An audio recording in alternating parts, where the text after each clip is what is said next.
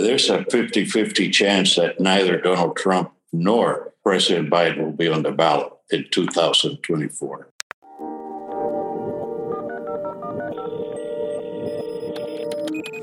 Welcome to Politicology. I'm Ron Steslow.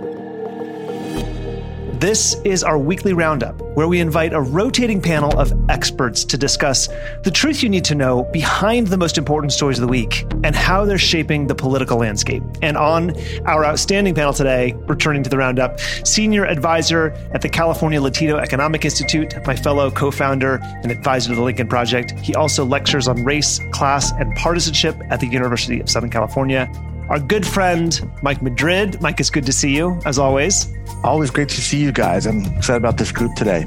That's right, because returning to the roundup is also Al Cardenas.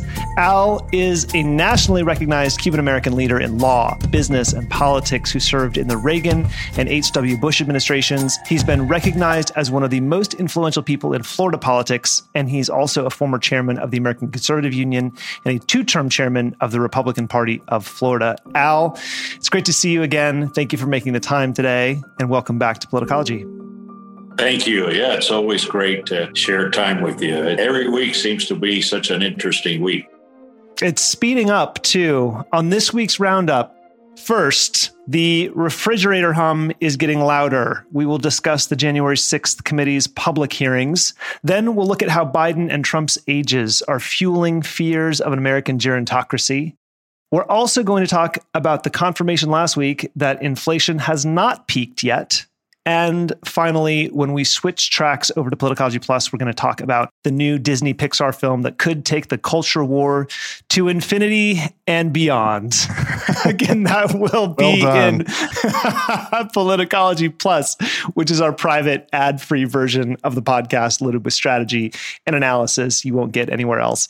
And if you're listening to us in the Apple Podcasts app, you can navigate to the Politicology Show and tap the button that says try free or you can sign up at politicology.com slash plus. We'll dig in right after this.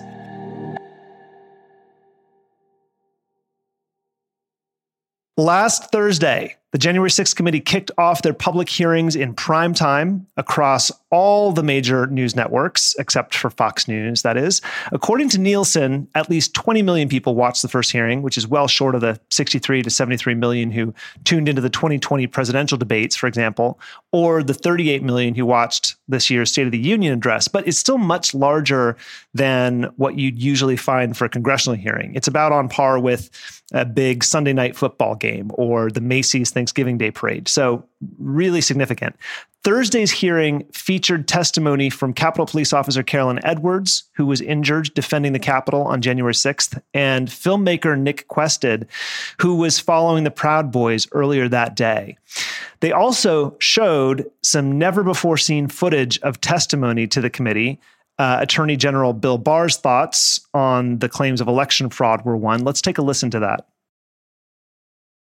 No, just what I've I've been through. I've had I had three discussions with the president that I can recall. One was on November 23rd, one was on December 1st, and one was on December 14th. And I've been through sort of the give and take of those discussions. And in that context, I made it clear I did not agree with the idea of saying the election was stolen and putting out this stuff, which I told the president was bullshit. And uh, you know, I didn't want to be a part of it. And that's one of the reasons that went into me deciding to leave when I did.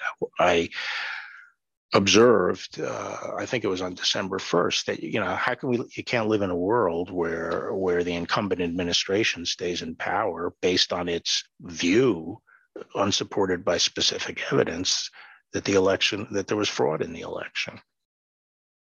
All right. So before we move to the Monday hearing, I want to get your reaction to the first night uh, of these hearings. It was in prime time. Mike, we've been talking about this for a while. Uh, as you've referred to, all of the J6 news that has been uh, dripping out over the last um, year or so. This is like a refrigerator hum in the background uh, when it comes to public attention. Um, what was your reaction to the first night of these hearings and the way they presented it uh, to the American people? It was extraordinarily well produced. It was it was presented in a way that was very digestible for the viewer, especially those that may not be kind of political junkies who are consuming content and looking for every uh, drab bit of news all the time. Uh, that that was really my main concern, and I think it has been for months. I, we've talked about this, you know, since since the committee began its work many months ago, and I and I referred to this refrigerator hum of this background noise of this story, which would ultimately reach to a crescendo with these hearings. Um, my my concern was always whether or not it would be digestible by that time. Those concerns that I had are gone. Um, the fact that they brought in a professional producer, you know, who works with with with television audiences, I think is is evident. It's structured right, a very complicated um, um, investigation. Again, remember, this is the largest investigation, uh, uh, certainly domestically, that any congressional committee has ever undertaken.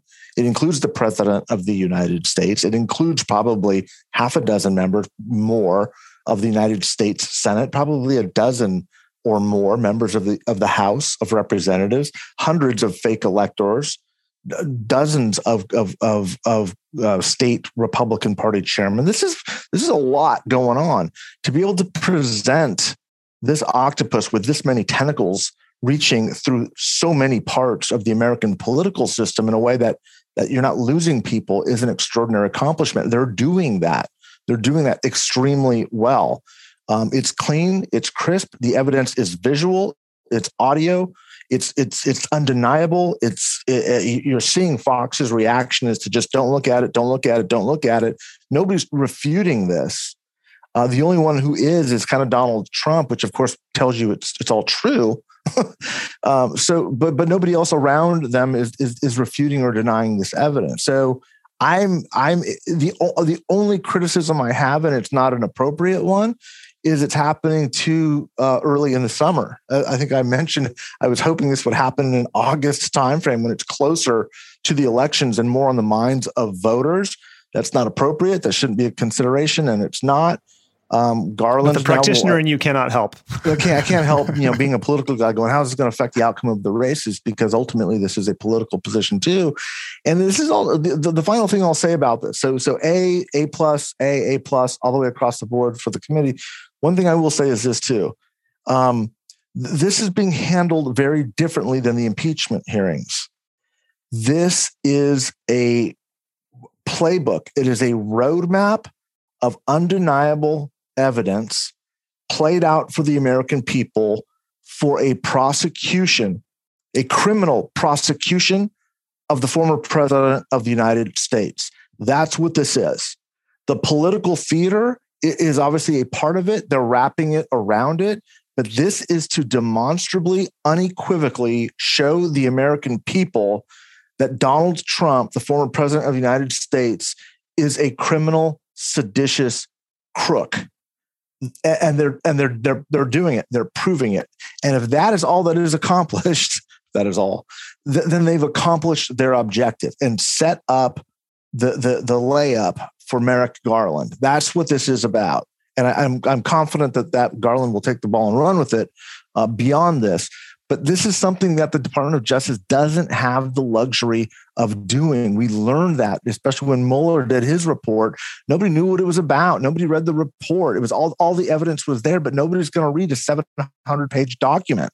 This is foundationally different in its presentation. This is this is kind of a made for TV law and order courtroom scene where they're showing the guy walking in, you know, Colonel Mustard in the laboratory with the candlestick, you know, killing the victim. That's they're they're showing it. And from there, they'll close their work and say, now it's over to you, DOJ. And I, I don't think of a way that they could be doing something this complex more masterfully. Yeah. So, uh, Al, uh, Mike touched on something that I want to ask you in a minute, but uh, but which is the politics, the difference between the DOJ investigation and the and the uh, and the committee's investigation, which are wholly separate. One is political, one is criminal. Uh, but first, regarding the first night of these hearings, how, what was your reaction? How do you think they did? Well, Mike did such a great job analyzing it. I agree with him 100%. There's really not much more to add to, to what he has said. That was that was an excellent uh, uh, an excellent encapsulating of what what transpired and uh, an excellent I think uh, review or judgment of, of the quality of the process. I, uh, you know, I'm still hoping that something significant on the political side occurs. I'm stunned by the cult like environment we live in, though, initially. It's like, uh, hey, don't listen to what your, your eyes uh, show you, don't listen to what your ears show you, kind of like the 1984 novel. Uh, because we have had, you know, quite a few elections, enough elections since the hearings to get a sense of the, the impact of the hearings on the outcome of these elections. And, uh, you know, these hearings took place just a few days before people cast their ballots, by and large. And I was kind of shocked by what little impact this incredible demonstration of, of uh, you know, illegal activity by the highest uh, office in the land had on the outcome of the elections. And uh, and so I'm sensing, well, will that filter throughout this process? Will a criminal indictment change people's views? You know, I'm not sure at this point in time what most thinks in America, and that's why I'm shocked. Uh, the uh, you know the the polls I've seen, the election results I have seen, in spite of the demonstrable evidence of this horrendous actions that could change uh, America for the worst for a long period of time, haven't really moved the needle very much, uh, it, which is, in fact, to me, a demonstration that we're in indeed in a cult culture uh, and uh, a cult culture that will not uh, accede to facts, They will not accede to the truth. Uh, they have developed their own desire to blindly follow a leader. Uh, in spite of all the things that Mike has said and, and the hearings demonstrated, and so, how do we deal with this growing monster, uh, which is almost like you know zombies in the political process for the first time? You know, you don't you don't quite understand how you deal with it. If your weapon is truth, and if your weapon is being persuasive, well, I'm not sure that that these hearings, which were perfect for that purpose, have demonstrated that we have not entered into a much more dangerous arena. And uh, that much more dangerous arena is the uh, supremacy of a cult culture in a large chunk of our population. Yeah. Speaking of following the leader, Monday's hearings, fast forwarding now to Monday, though those were focused on basically the committee's attempt to uh, hang the events of January 6th right around Trump's neck, almost almost so that you know once you see it, you can't see it. Um, and they focus on how often Trump was actually told that the claims of election fraud were false. Uh, spoiler alert: it was frequently. Here's what Bill Barr had to say about that. There was an avalanche of all these allegations of fraud that built up over a number of days. And it was like playing whack a mole because something would come out one day and then the next day it would be another issue. Also, I was influenced by the fact that all the early claims uh, that I understood on, uh, were, were completely bogus and silly and usually based on complete misinformation. And so I, I, didn't consider the quality of claims right out of the box to, to give me any, you know, feeling that there was really substance here got under my skin, but I also felt it was time for me to say something. So um, I had I set up a, a, lunch with the AP reporter Mike Balsamo, and I told him at lunch, uh, I made the statement um, that to date we have not seen fraud on a scale that could have affected a different outcome in the election. And the president was as mad as I've ever seen him, and he was trying to control himself The president said, "Well, this is you know killing me. Uh, you didn't have to say this. You must have said this because you hate Trump. You hate Trump." And uh, I told him that the stuff that his people were shoveling out to the public were bull- was bullshit. I mean, that the claims of fraud were bullshit, and uh, you know he was indignant about that. And um, reiterated that they'd wasted a whole month on these claims on the Dominion voting machines, and they were idiotic claims. I was somewhat demoralized because I thought, boy, if he really believes this stuff, he has, you know, lost contact with uh, with uh, he, he's become detached from reality if he really believes this stuff. On the other hand, you know, when I went into this and would, you know, tell him how crazy some of these allegations were. There was never there was never an indication of interest in what the actual facts were. My opinion then, and my opinion now, is that uh, the election was not stolen by fraud. And uh, I haven't seen anything since the election that changes my mind on that.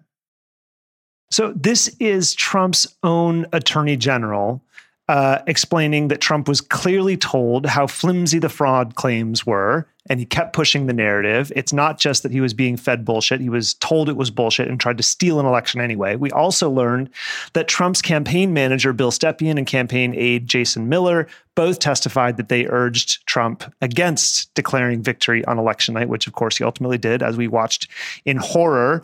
And so with that as the backdrop, Al, I want to come back to something uh, that I wanted to ask you earlier, which is, you know, we've talked about it on the show, but I don't think I've asked you about asked you about this yet, which is, uh, I'm curious what your take is on the question, really that comes to mind for everyone. Uh, I think for most people, anytime the January 6th news comes up, which is this the, the question of prosecution of Trump, whether Merrick Garland's going to do it, and I just consider these two contrasting headlines both within the last you know 48 72 hours. Fox news is running a headline that says garland may not be able to resist the left's demands to prosecute trump for january 6th and salon.com is running a headline that says january 6th committee makes the case clear for merrick garland. Failure to prosecute trump is political.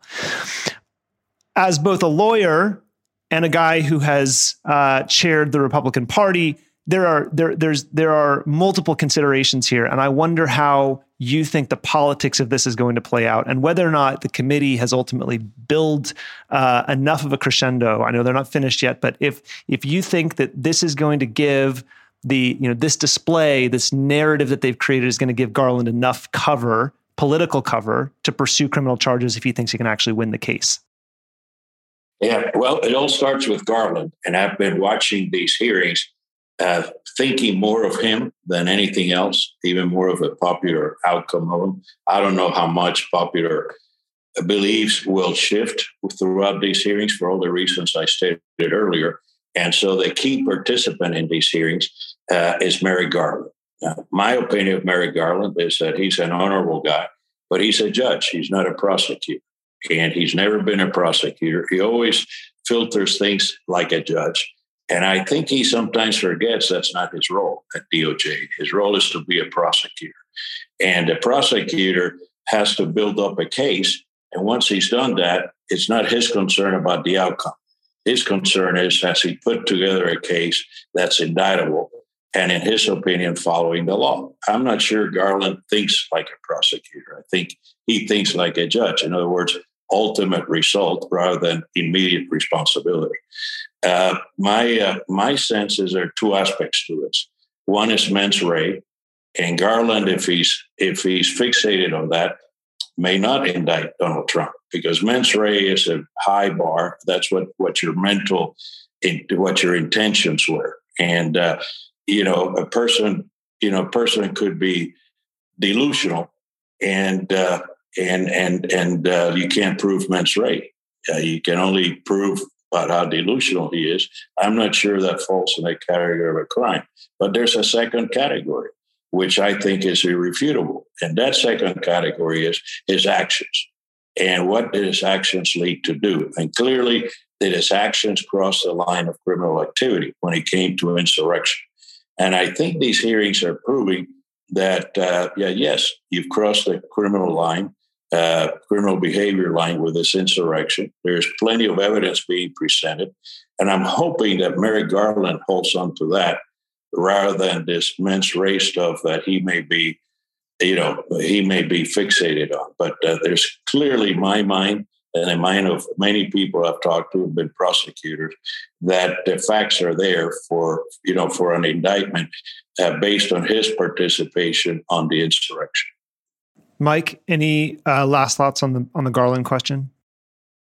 Uh, well, that was a, a, great encapsulation from Al, and and I've never heard the analysis uh, or have had the understanding of Merrick Garland's frame of mind as being a judge as opposed to a prosecutor, and that may be explaining his approach. That's terribly insightful.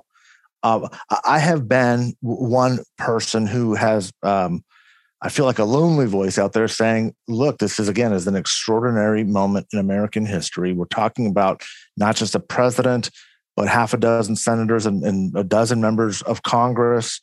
Uh, give the guy a little bit of breathing room um, because he's got to have an airtight case when you're bringing down such a sizable segment of our government and forcing prosecution. Um, it, it is it, it is advisable what I'm hearing Al saying, um, and I, I, need to think about it a little bit more. Um, that his job is not to be focused on the outcomes. His is if he's got the indictments and the evidence there, his responsibility is to move forward. Um, and that that that is um, look, I I would not want to be Merrick Garland, okay, because he he's got some decisions to make that are going to change not only the trajectory of our country's history, but they will also have probably permanent impacts in um, th- the ability of our government to function, uh, to, to, to, no no no public servant in the history of this country has faced the situation of bringing charges against a former president this many senators this many members of congress like i said he's going to be taking a big chunk out of the government. I do believe justice needs to be served and it needs to be pursued uh, first and foremost regardless of the political considerations. Uh, that, that that's that's an absolute. But you need to do this as methodically as carefully and as and as as as you need to proceed with as much caution knowing knowing the gravity of the of every single step that you are taking. And so i have urged patience i have urged caution uh, in in the in the process of this unfolding. But and i think again this is why the january 6th committee is doing doing him such a service is they are they are fighting this in the court of public opinion and demonstrably showing the american people the evidence that are required in a way that the doj cannot do and should not do because it, it is not quote unquote a political entity wouldn't be proper um, yeah it would not it would be completely inappropriate so they're doing all of this work for him and then we'll hand it off to him but um yeah, I mean, I, I, candidly, yeah, that has been my position since since this began, since Garland began uh, the DOJ's investigation. What I will say is, it is instructive, uh, and I'm listening to what Al said, which is that's not necessarily his responsibility. Yeah. You know, the other thing, uh, you know, we're focusing on Donald Trump, rightfully so.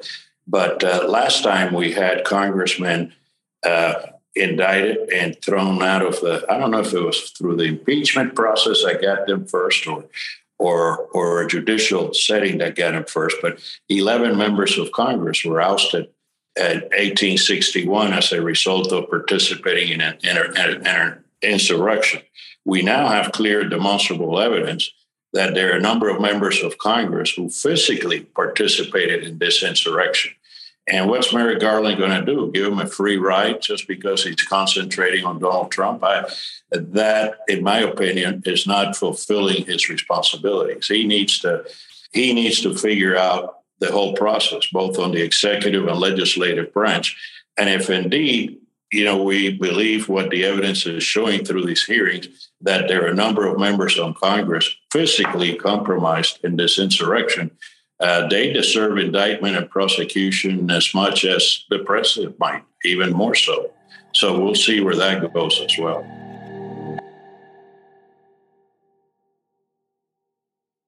Over the weekend, the New York Times published an article about Democratic officials and members of Congress who are concerned about President Biden's ability to pull the party out of its current slump in the midterms and even his ability to serve as president for a second term.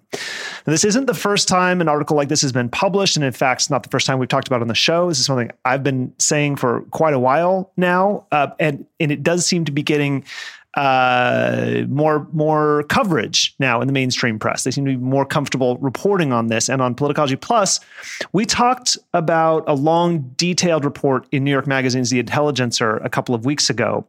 There's been a lot of speculation about who might be a Biden successor uh, were he to decide not to run again. But the Times article noted that nearly all the Democrats they talked to said that Biden's age, 79 now, would be 82 by inauguration day 2025, was a deep concern about his viability. And David Axelrod, the chief strategist of both of President Obama's presidential campaigns, said, quote, the presidency is a monstrously taxing job, and the stark reality is the president would be closer to 90 than 80 at the end of a second term, and that would be a major issue. Axelrod also said that Biden doesn't get credit he deserves for his successes in office, and said that the reason for that is, quote, he looks his age and isn't as agile in front of a camera as he once was, and this has fed a narrative about competence that isn't rooted in reality. So, as recently as Monday, the White House said that Biden does plan to run for reelection in 2024. That could pit an 81 year old Biden up against a 78 year old Trump in 2024. And it's not exclusive to presidential candidates. Uh, Nancy Pelosi and Mitch McConnell are both older than Biden at 82 and 80, respectively. Senate Majority Leader Chuck Schumer is 71. The average age of the Senate at the beginning of this Congress, January 2021, was 64.3 years. Seven senators are in their 80s. Uh, you know, Mike, in 2016, Trump became the oldest person elected president. Uh, he was 70 at his inauguration. Joe Biden is now the oldest president in American history. He was 78 at his inauguration. How big of a concern uh, was age with voters in 2020? And what do you think has shifted in the last two years? I don't think it was that big of an issue in 2020 because you did have two candidates of comparable age. Look, people are living longer. Um, and I think that the age of of members is going to to to you know grow as the population grows. I, am not concerned about the health aspects of it. Uh, uh, uh, uh they they are clearly there. Those those are part of it. What I'm concerned about is um, the, the, the culture and generational gap of the governance of what you're trying to do and what you're trying to accomplish. I mean, remember we were all all shocked when George W. Bush was talking about the internets, right, and the interwebs, and and these these are just examples of the difference of people of a prior generation dealing with a society that is under dramatically dramatic and and and rapid transformation in a world that is that that causes me more concern. Al, former Vermont governor, DNC chair, and presidential candidate Howard Dean has called for a younger generation of leaders to rise within the Democratic Party. David Gergen, who advised Presidents Nixon, Ford, Reagan, and Clinton, told Axios that both Biden and Trump should step back and open the door for younger people. So, how should we be thinking about a generational changing of the guard uh, in politics? regardless of the reason, there's a 50 50 chance that neither Donald Trump nor uh, President Biden will be on the ballot in 2024. And, uh, and for, for totally demonstrably different reasons. Uh, the problem for President Biden is a lot of the a lot of the concerns that the American people have today, and so many of them saying the country's headed in the wrong direction, are related to things that he can't help resolve, but he's blamed for. Uh, inflation, the cost of goods, the war in Ukraine, uh, you know, labor shortage. Uh, these are things that are really not in his wherewithal to resolve because even if some a uh, government can play a major part of it, he can't march down to Congress and get anything done with today's stalemate. And I don't think that 22 elections are going to be easier. I think they're going to be harder for him to govern his last two years.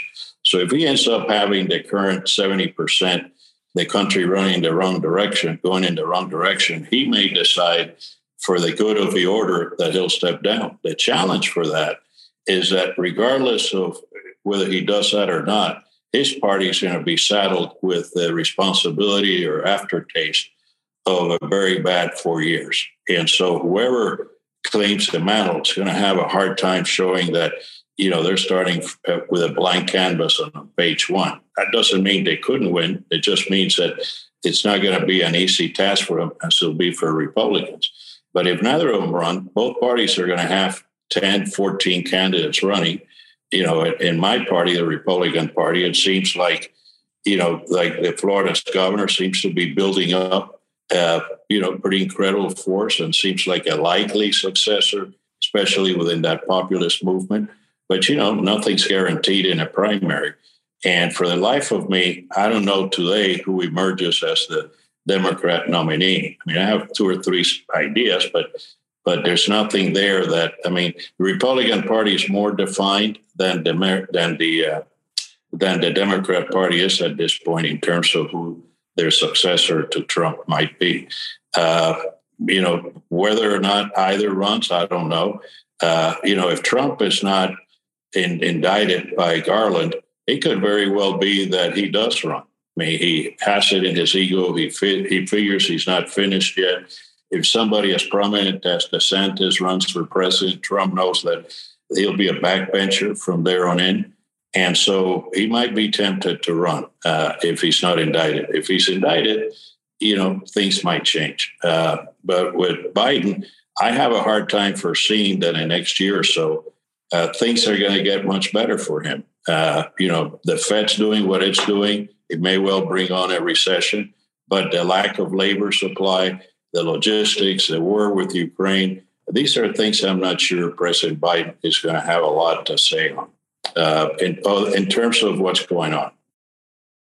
Mike, one of the points that the Axios piece uh, points out is that the elected officials are increasingly out of step with and disconnected from voters, especially on issues like technology. And it's not just young voters anymore. It's not just like the kids, right? It's with as millennials are, are and and the Gen Z uh, generation uh, are becoming uh, far more politically influential they are uh, they they feel like this you know perceived gerontocracy is completely out of touch with the way they navigate and interact with the world, um, especially when it comes to technology. So. You know, for example, uh, Senator Orrin Hatch asking Facebook uh, recently about how they make money if people don't pay for the service. You know, quote, Senator, we run ads, right? like Dick Bloom, Senator Dick Blumenthal asking Facebook security chief if they'll commit to ending Finsta having no idea what, what that word means, right? And I remember, you know, back in the day when I was on the Senate, like I had a friend who built a website for Mitch McConnell, and uh, you know, showed him showed him a showed him around the website, and Mitch McConnell. Uh, he's like, here, he hands him the mouse. It was one of those laser optical mice, right? And he's like, here, you should take a test drive around your new website. And he picks up the mouse, shines the light in his face, upside down, turns it around, and then hands it back to my friend and says, Nice work. This is the man who is voting and controlling the agenda for the, the Senate on you know things like net neutrality.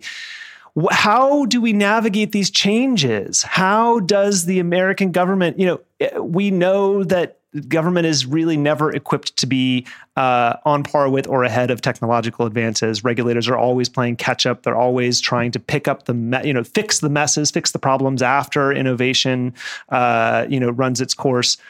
But it feels like they're just too far behind, too out of step. And I wondered what you make of that piece and how that's changing uh, the political dynamics.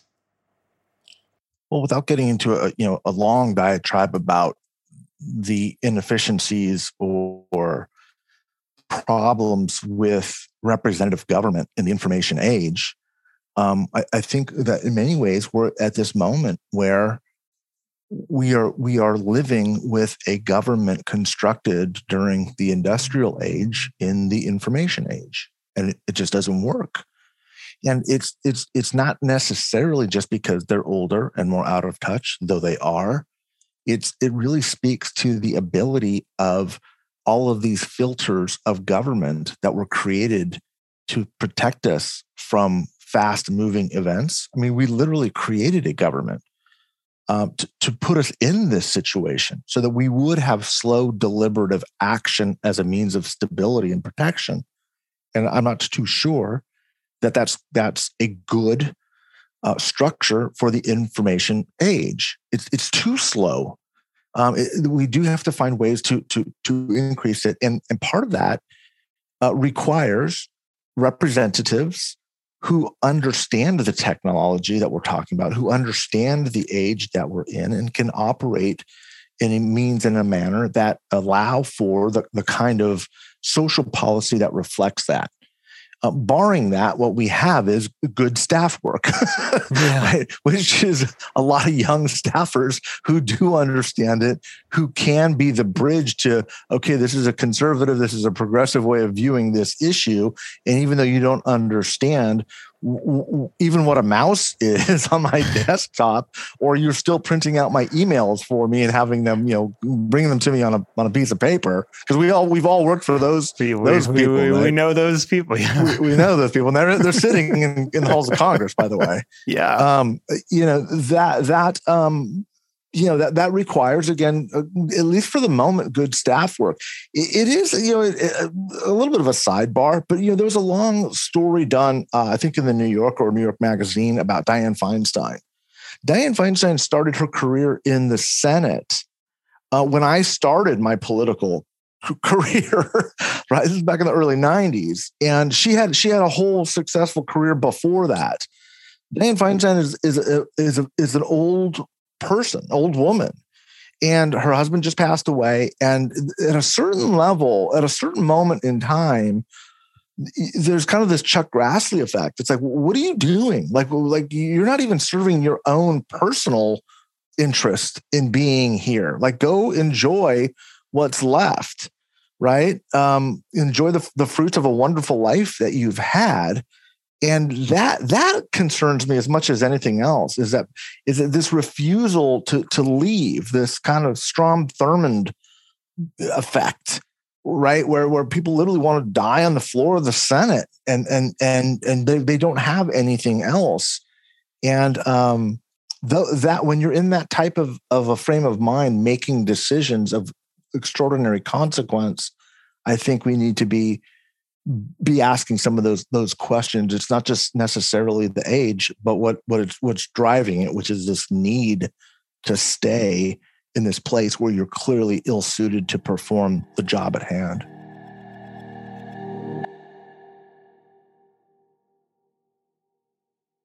Last week, the consumer price index showed a pretty ugly report on the state of inflation.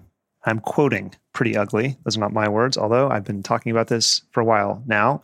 The report showed that the prices of food, gasoline, electric power, and other staples have continued to rise. Inflation in housing prices has remained high, and inflation in consumer goods, like cars and manufacturing, increased last month after a slowdown earlier this spring.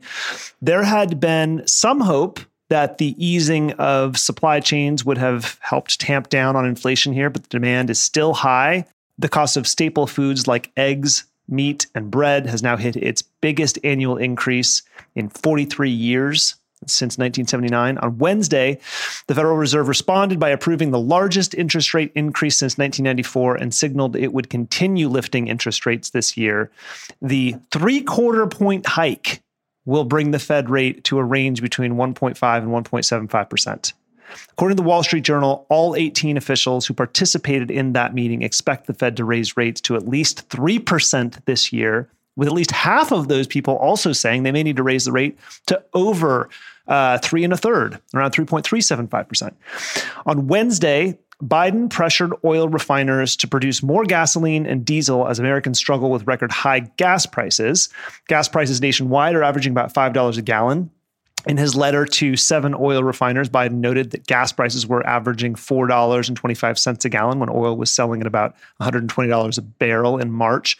CNBC noted that the current price per barrel is about what it was in March, but there's been a 75 cent per gallon increase at the pump. Biden said the increase reflects a shortage of refinery capacity and profits that, quote, are currently at their highest levels ever recorded. Okay, so gas is going to be an issue that hits home with voters. Prices are incredibly high. Biden has released oil from the strategic oil reserves and he's pushing oil refiners to do more. The the the the, pieces in this narrative though are difficult to untangle and misleading if you don't understand what's there, there's there's lots of room Mike for uh, messaging to happen here and to really shape voters' attitudes. If you are to believe the White House's line, the the oil and gas companies are making record profits because guess what? They're also suffering from inflation. The money that they're making is also inflated. So of course they're charging more money. Yes, in dollar amounts, it's more. Guess what? So is the so is the money that uh, that you have in your pocket. And so what's getting mixed here, they're they're they're really twisting what's actually happening into a very good narrative for them, but it's it's fueling a lot of negative energy toward uh, corporations and and in particular energy companies that I believe is unwarranted because it doesn't reflect reality. However, it's a good it's a good line. Um, and also, I just want to point out that this uh, you know, if the if the Fed raises rates to three percent, if they go up to three point three seven five percent, that is an astronomical increase. And what you have to understand about the entire U.S. economy that is is it is re- dramatically debt leveraged. We're not just talking about people who own homes or cars. We're talking about the entire economy corporations debt leverage their operations. And when you can't afford the, the the to borrow the money to fuel your operations that's this is creating a downward pressure uh, on on stock prices. Uh, it's and al you made this point earlier. It, they're running very close to tipping us into a recession that could very very easily happen. Um, so I want to start with Mike Biden's call to release oil from the strategic reserves because for him, this is mostly a messaging operation, right? They know it's bad. He walks around the West Wing saying, This is the bane of our existence. Uh, and the question is, will will that messaging, will these attack lines against Republicans be enough to help them in November, or is you know the our lived experience is going to trump uh, whatever you know message they they attempt to put on this? No, their messages are not going to work going into November. Uh, they're in deep trouble. Uh, they don't have a handle on the economy. It's unfair to say that he's got control over a lot of this. He doesn't. Um, but again, for, for people like Al and I who remember the Carter years, when, when you start talking about issues like stagflation, right, with with with no growth, no economic growth, and an inflating currency, um, the biggest political problem isn't even an economic problem, it's the erosion in confidence. When people don't have confidence, especially when you do have this narrative of being kind of this older, incompetent guy, people begin to feel like you don't have control of what is going on. And that's an easy spot to get fired in. That's when people are like ready to make a change. And people, I think, in in large part, you know, the the data is kind of split on this. While while Biden's numbers are not particularly strong, and that's being generous, they're they're weak. The, the generic ballot on Democrats is actually doing quite well. So, I mean, especially considering as weak as the president is and with the economy, the, the, Democrats are right in there in low single digits. In some places, they're ahead of the Republicans, depending on, on the polling. So there's some split data out there, which is, I think, is important to take a look at. Look, I'm going to say something on the economics here that I, uh, is maybe unpopular, but I, am I'm, I'm convinced of it. Um, the only way to stop inflation at this time, the one lever and control that they have is through these very significant interest rate hikes. And everyone's like, oh, oh, oh, oh wait, wait, wait, that's going to cause a recession. And you've got the Federal Reserve saying, well, we don't want to cause a recession. That's not the intent. I'm calling bullshit. That's exactly what we need. That's what they, they have. That's throw, what they have to do. It's what they have to do. It's what Reagan did in the early 80s. You throw ice on this engine, which has caught fire and is now, you know, the economy and unemployment is down to ridiculously low levels. People are having trouble finding workers. The dollar is inflating. And, and, and the only, having a recession is not nearly as bad as the rate of inflation right now. It's not even close. Like that's not even a decision. You need to get inflation under control now. Like now. They're already they've already missed the mark They've got to bring it into control now. And that means they're trying to drive the economy into a recession. They're trying to slow the rapid pace of the economy as a controllable way to rein in inflation, which is causing an extraordinarily, la- extraordinarily significant and measurable lack of confidence in our po- political system. It's going to start creating political instability. Um, and again, we haven't seen these types of hikes in 28 years right? And, and, and the other thing that struck me was when we talk about three percent, you know, uh, interest rates.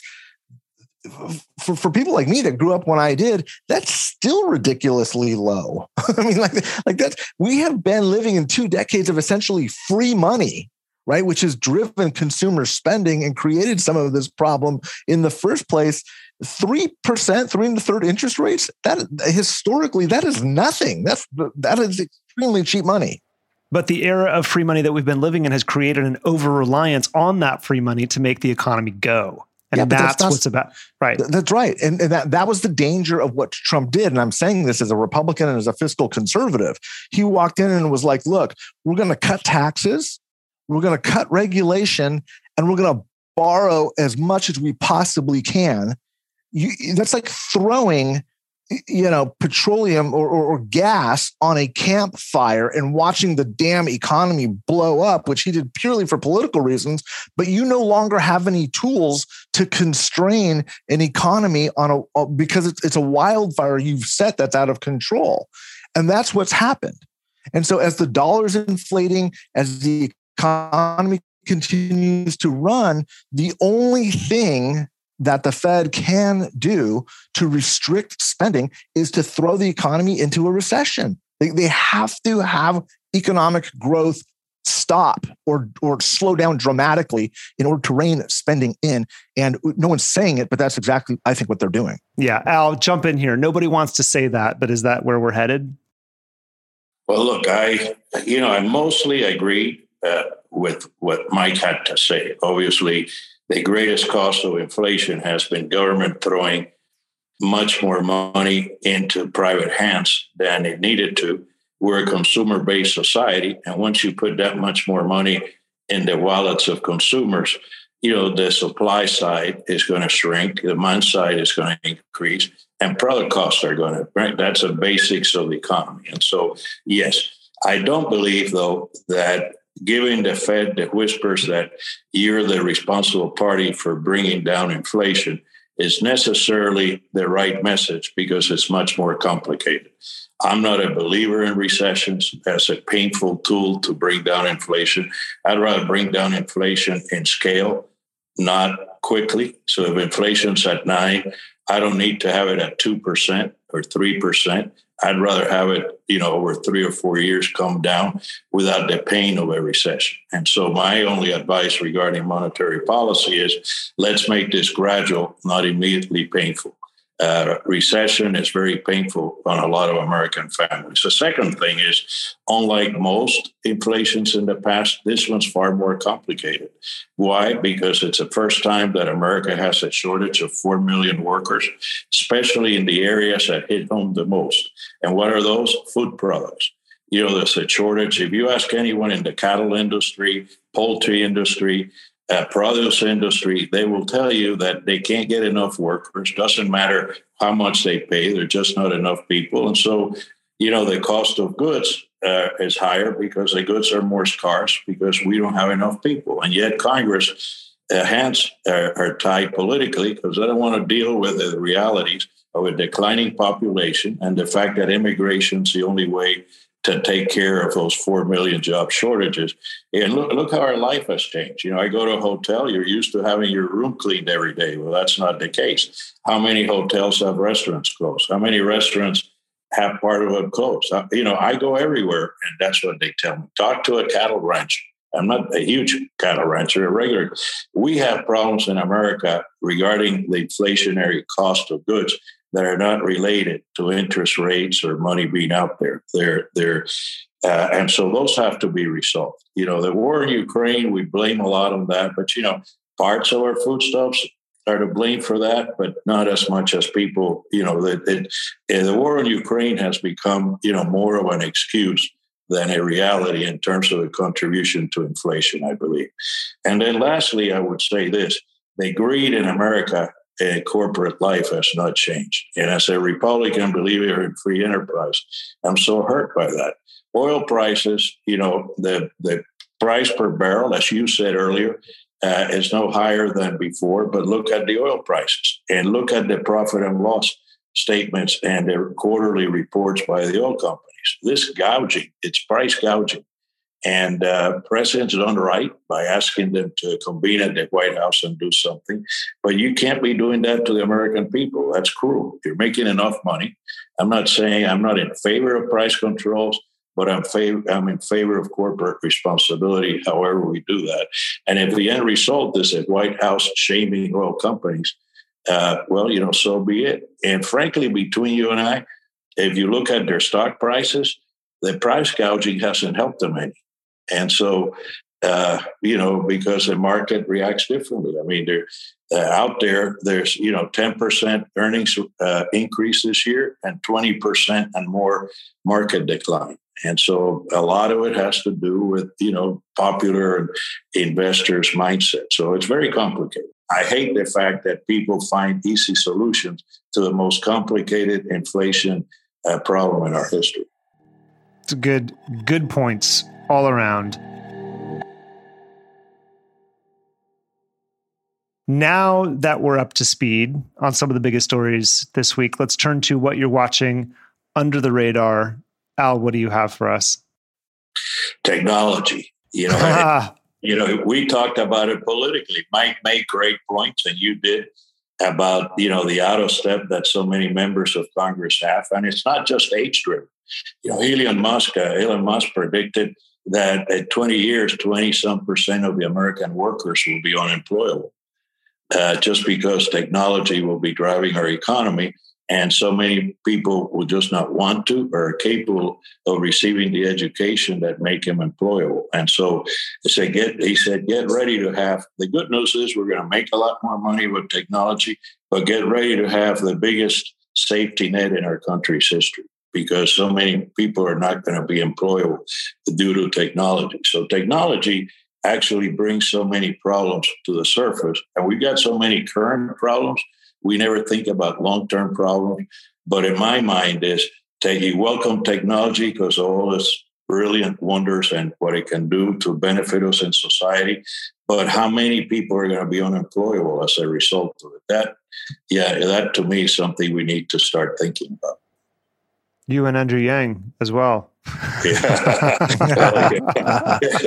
a great partnership, by the way. I want to see that, that would, happen. I want to see that happen. Yeah.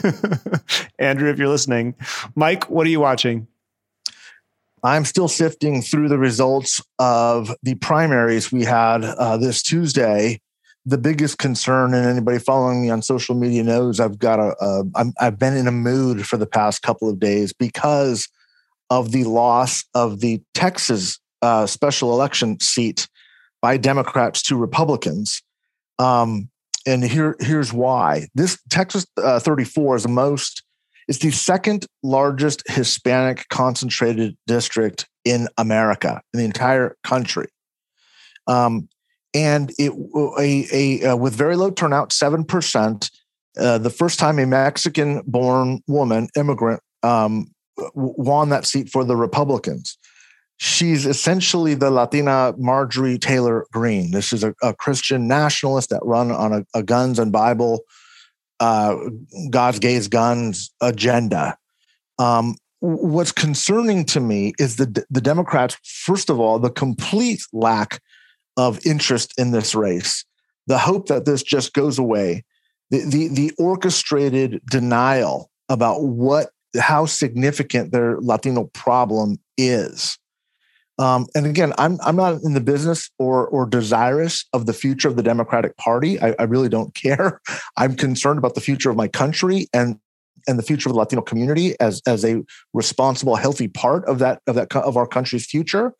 Um, but to watch how the Democrats um, completely ignored this seat um, and and the excuses that are being used. Oh, it's going to be redistricted. It'll come back in six months. It really doesn't matter that type of thinking is uh, i've been listening to the democrats since 2016 it's why they have continually been losing um, latino voters they are hemorrhaging them now and it's going to endanger um, the the hold on Congress for sure. I, I'm completely convinced now that the Democrats are not going to make the adjustment, certainly in time to get the Hispanic vote back uh, by certainly by November, if not by the next presidential election cycle. So five alarm fire bells going off.